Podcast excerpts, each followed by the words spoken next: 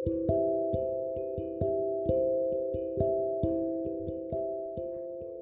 Sobat Oceana, kita jumpa lagi di channel Sound from the Ocean.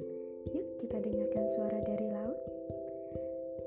Pada episode kali ini saya akan membahas mengenai perkembangan penelitian kelautan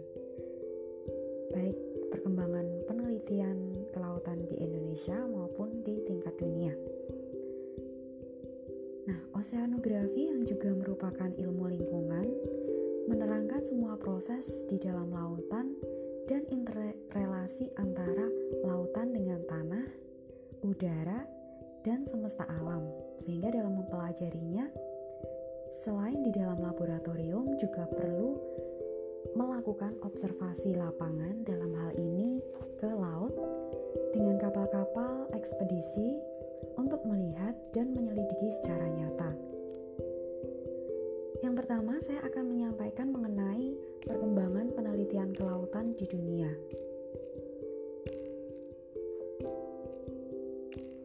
Dimulai dari pelayaran yang dilakukan oleh pelaut-pelaut Kartago dan Punisia di tahun 465 sebelum Masehi yang berlayar keluar dari Laut Tengah melalui Selat Gibraltar ke Kepulauan Inggris. Kemudian Piteas di tahun 300 sebelum Masehi mengadakan pelayaran ke Eropa Barat, terutama ke Inggris dan Islandia.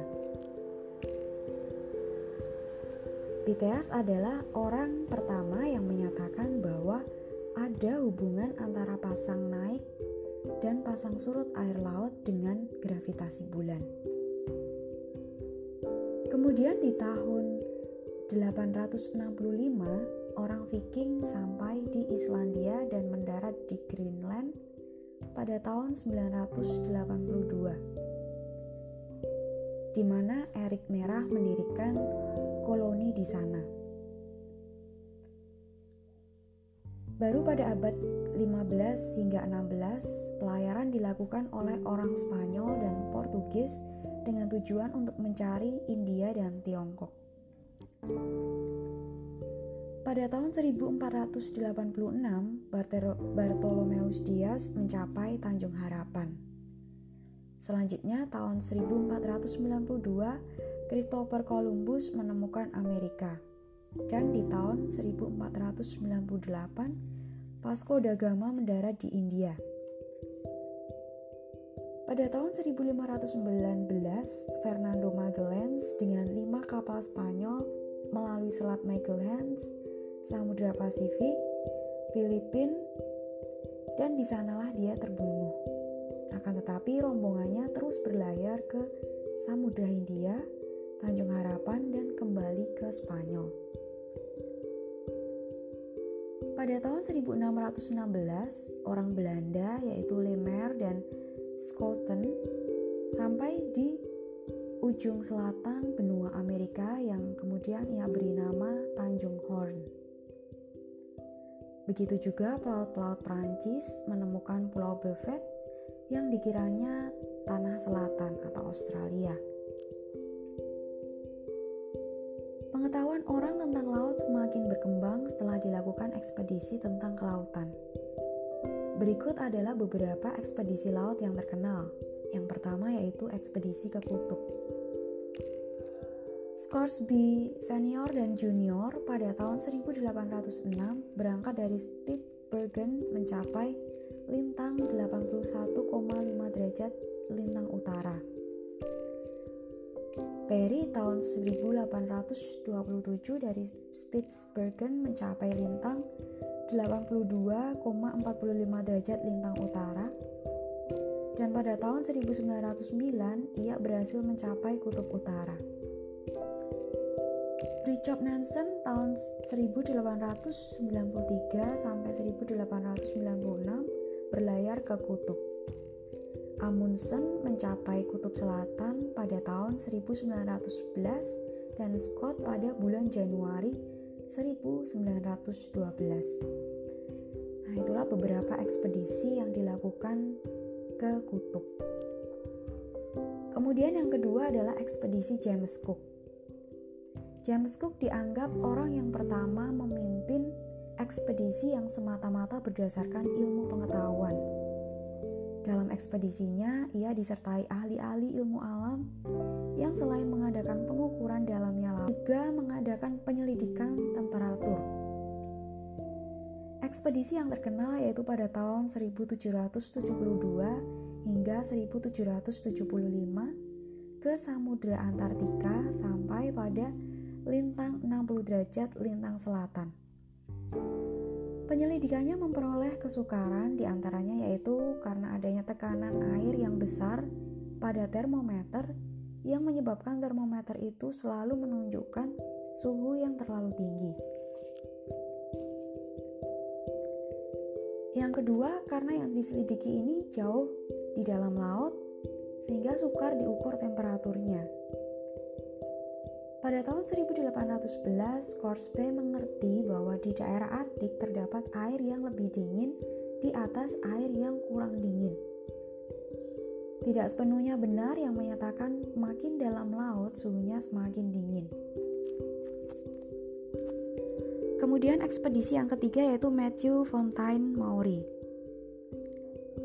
Di tahun 1806 hingga 1873. Sebagai pelopor fisikal oceanografi, dia adalah orang pertama yang memberi wujud pada hakikat oceanografi sebagai ilmu tersendiri di samping biologi laut.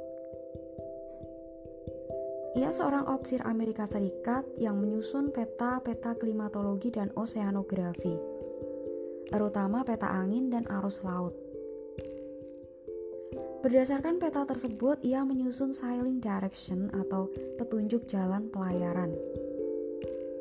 Dia juga menyusun buku pegangan yang pertama tentang oceanografi, ya, yang judulnya yaitu The Oceanography of the Sea. Ia pula yang pertama mengarahkan perhatian dunia pada perputaran air laut di dunia ini, baik di permukaan maupun di dalam dan membandingkan dengan peredaran darah dalam manusia. Selanjutnya ekspedisi yang keempat yaitu ekspedisi Challenger di tahun 1872 hingga 1876. Challenger adalah nama sebuah korvet dari Angkatan Laut Inggris yang dilengkapi dengan laboratorium untuk ekspedisi tersebut. Ekspedisi ini dipimpin oleh Wilfield Thompson, seorang guru besar geologi dan biologi. Ekspedisi tersebut berlangsung dari bulan Desember 1872 hingga bulan Mei 1876. Pada ekspedisi ini diadakan penyelidikan mengenai arus, temperatur, susunan kimia air laut, serta sifat-sifat air laut lainnya. Juga diselidiki mengenai meteorologi, magnetis, geologi, zoologi, serta botani. Kapal ekspedisi berangkat dari Inggris menuju Selat Gibraltar, kemudian melalui Tenerife, Tanjung Harapan, perairan Kutub Selatan hingga sampai barier es, es pada lintang 67 derajat lintang selatan, kemudian terus ke Australia, Hong Kong, dan kembali lewat Filipina, Irian Utara, Yokohama, Valparaiso, melalui Selat Magellan ke Montevideo ke timur sampai Tristan dan Cunca lalu kembali ke Portsmouth, Inggris. Hasilnya disusun oleh spesialis-spesialis dan diumumkan dalam Report of the Scientific Result of the Voyage of HMS Challenger.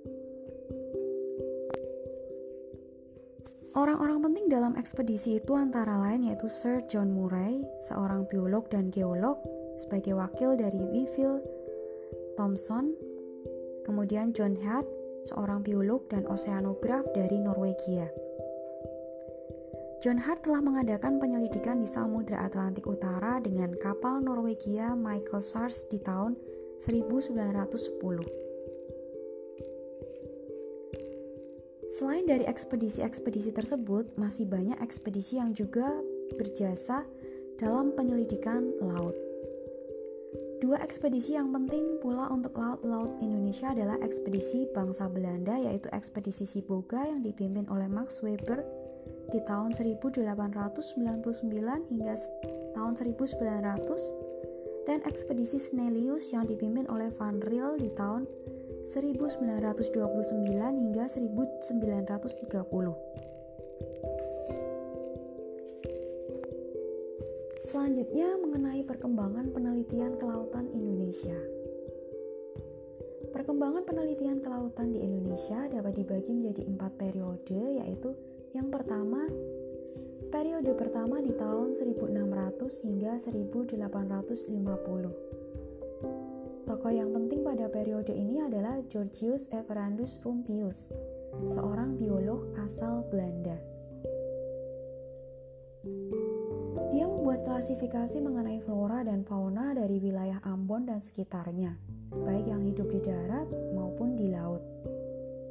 Pada periode ini juga berdatangan atau melintas ekspedisi-ekspedisi ilmiah dari negara lain ke Indonesia, misalnya dari Prancis, ekspedisi Physician di tahun 1817 hingga 1820. Lalu ada ekspedisi Coquille di tahun 1822 hingga 1825. Lalu ada juga ekspedisi Astrolabe di tahun 1826 sampai 1829. Kemudian yang terakhir adalah ekspedisi Bonita di tahun 1836 sampai 1837. Demikian juga ekspedisi yang dilakukan oleh bangsa Inggris seperti ekspedisi Beagle di tahun 1832 hingga 1836 yang membawa seorang biolog yaitu Charles Darwin.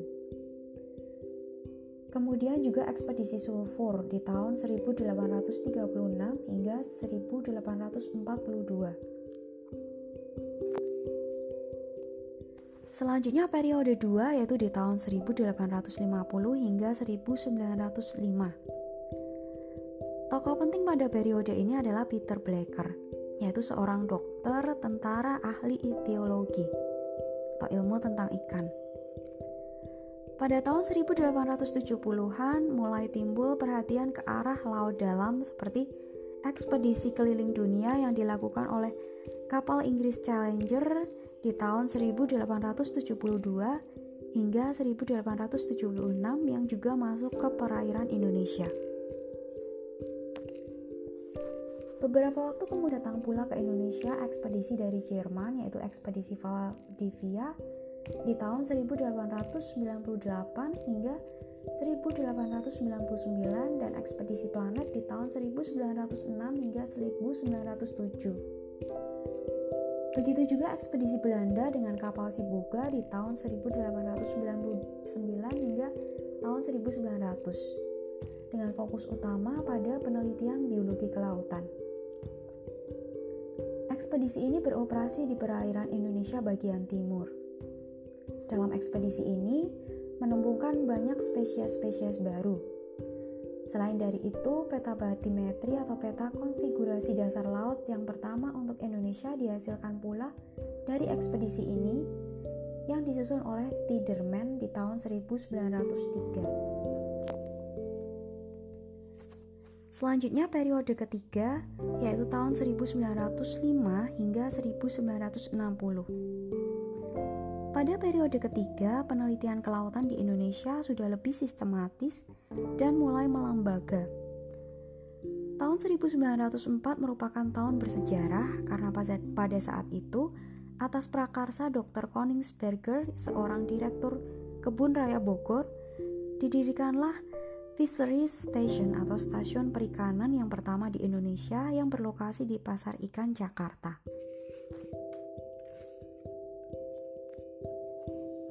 Tiga tahun kemudian, stasiun ini diperkuat dengan kapal peneliti Gear yang pada saat itu merupakan kapal penelitian yang pertama untuk Asia Timur. Pada tahun 1919, stasiun perikanan tersebut dibongkar dan dibangun gedung baru untuk laboratorium for Head Undershook the Sea atau lab penelitian laut yang mulai berfungsi sejak tahun 1922. Lembaga ini juga dilengkapi dengan akuarium umum. Kegiatan laboratorium ini sudah meliputi masalah ilmiah yang mendasar terutama pada bidang biologi kelautan. Di sini muncul tokoh-tokoh penting seperti Delsman dengan penelitiannya tentang ekologi plankton di Indonesia, Fairway dengan penelitiannya dalam ekologi terumbu karang dan ekologi kepiting bakau, sedangkan Herdenberg dengan biologi perikanan. Biologi kelautan, terutama mengenai alga laut, juga diteliti oleh Weber van Bos yang sebelumnya juga ikut serta dalam ekspedisi Sibuga. Di bidang geologi kelautan dihasilkan karya penting oleh Molengraf di tahun 1922 yang kemudian juga mengajukan teori-teorinya tentang pembentukan terumbu karang di Indonesia dan daerah sebaranya di tahun 1929. Salah satu karya terbesar yang dilaksanakan dalam periode ini adalah ekspedisi Snellius yaitu tahun 1929 sampai 1930 yang dilaksanakan di perairan Indonesia Timur dengan fokus utama dalam penelitiannya yaitu tentang aspek fisika, kimia, dan geologi kelautan. Dengan datangnya kapal riset samudra di tahun 1955, pelayaran oseanografi telah dapat dilakukan dengan teratur sehingga dapat diungkap terjadinya kenaikan air atau upwelling di Laut Banda oleh Witke di tahun 1957. Tahun 1952 datang pula ke Indonesia ekspedisi Galatea dari Denmark dengan tujuan utama mempelajari biologi yang terdapat pada laut dalam. Ekspedisi ini berhasil memperoleh berbagai jenis fauna dari dasar palung terdalam di perairan Indonesia dan juga penelitian produktivitas primer fitoplankton dan bakteri laut. Selanjutnya periode keempat yaitu setelah tahun 1960. Atas prakarsa Prof. Kasnoto, saat itu yang uh, Direktur Kebun Raya Bogor, didirikanlah Akademi Biologi di Ciawi Bogor yang juga mempunyai jurusan penelitian laut. Nah, dari sinilah lahir generasi pertama putra-putri Indonesia yang menangani penelitian-penelitian dalam ilmu kelautan. Pada periode ini berdiri tiga lembaga yaitu Lembaga Penelitian Laut yang kini P2O LIPI, Pusat Penelitian Osean Oseanografi LIPI, kemudian Lembaga Penelitian Perikanan Laut yang kini merupakan Subbalai Penelitian Perikanan Laut Departemen Pertanian, dan Dinas Hidrografi Angkatan Laut yang kini Dinas Hidrooceanografi TNI Angkatan Laut. Mulai beroperasinya kapal riset Jalanidi tahun 1963 dan kemudian kapal Burut Julasat di tahun 1966 makin memperkuat kemampuan Indonesia untuk melaksanakan survei dan penelitian kelautan. Penelitian kelautan yang telah dilakukan adalah Operasi Baruna 1 di tahun 1964 yang merupakan ekspedisi ilmiah kelautan yang pertama di perairan Indonesia Timur. Kemudian Operasi Baruna 2 di tahun 1966 lalu Operasi Cendrawasih tahun 1967 dan juga ekspedisi gabungan RI dengan Belanda yaitu ekspedisi Snellius II di perairan Indonesia Timur. Sementara itu juga ada ekspedisi-ekspedisi Indonesia yang diperkuat oleh ahli-ahli asing misalnya ekspedisi Rumpio 1, 2, 3 yang tekanannya pada biosistemik. Nah, demikian Sobat Oceana, sekilas ulasan tentang perkembangan penelitian kelautan baik di dunia maupun di Indonesia. Sampai jumpa di episode selanjutnya, tetap stay tune di channel Sound from the Ocean. Salam kelautan, Jales Veva Jayamahe.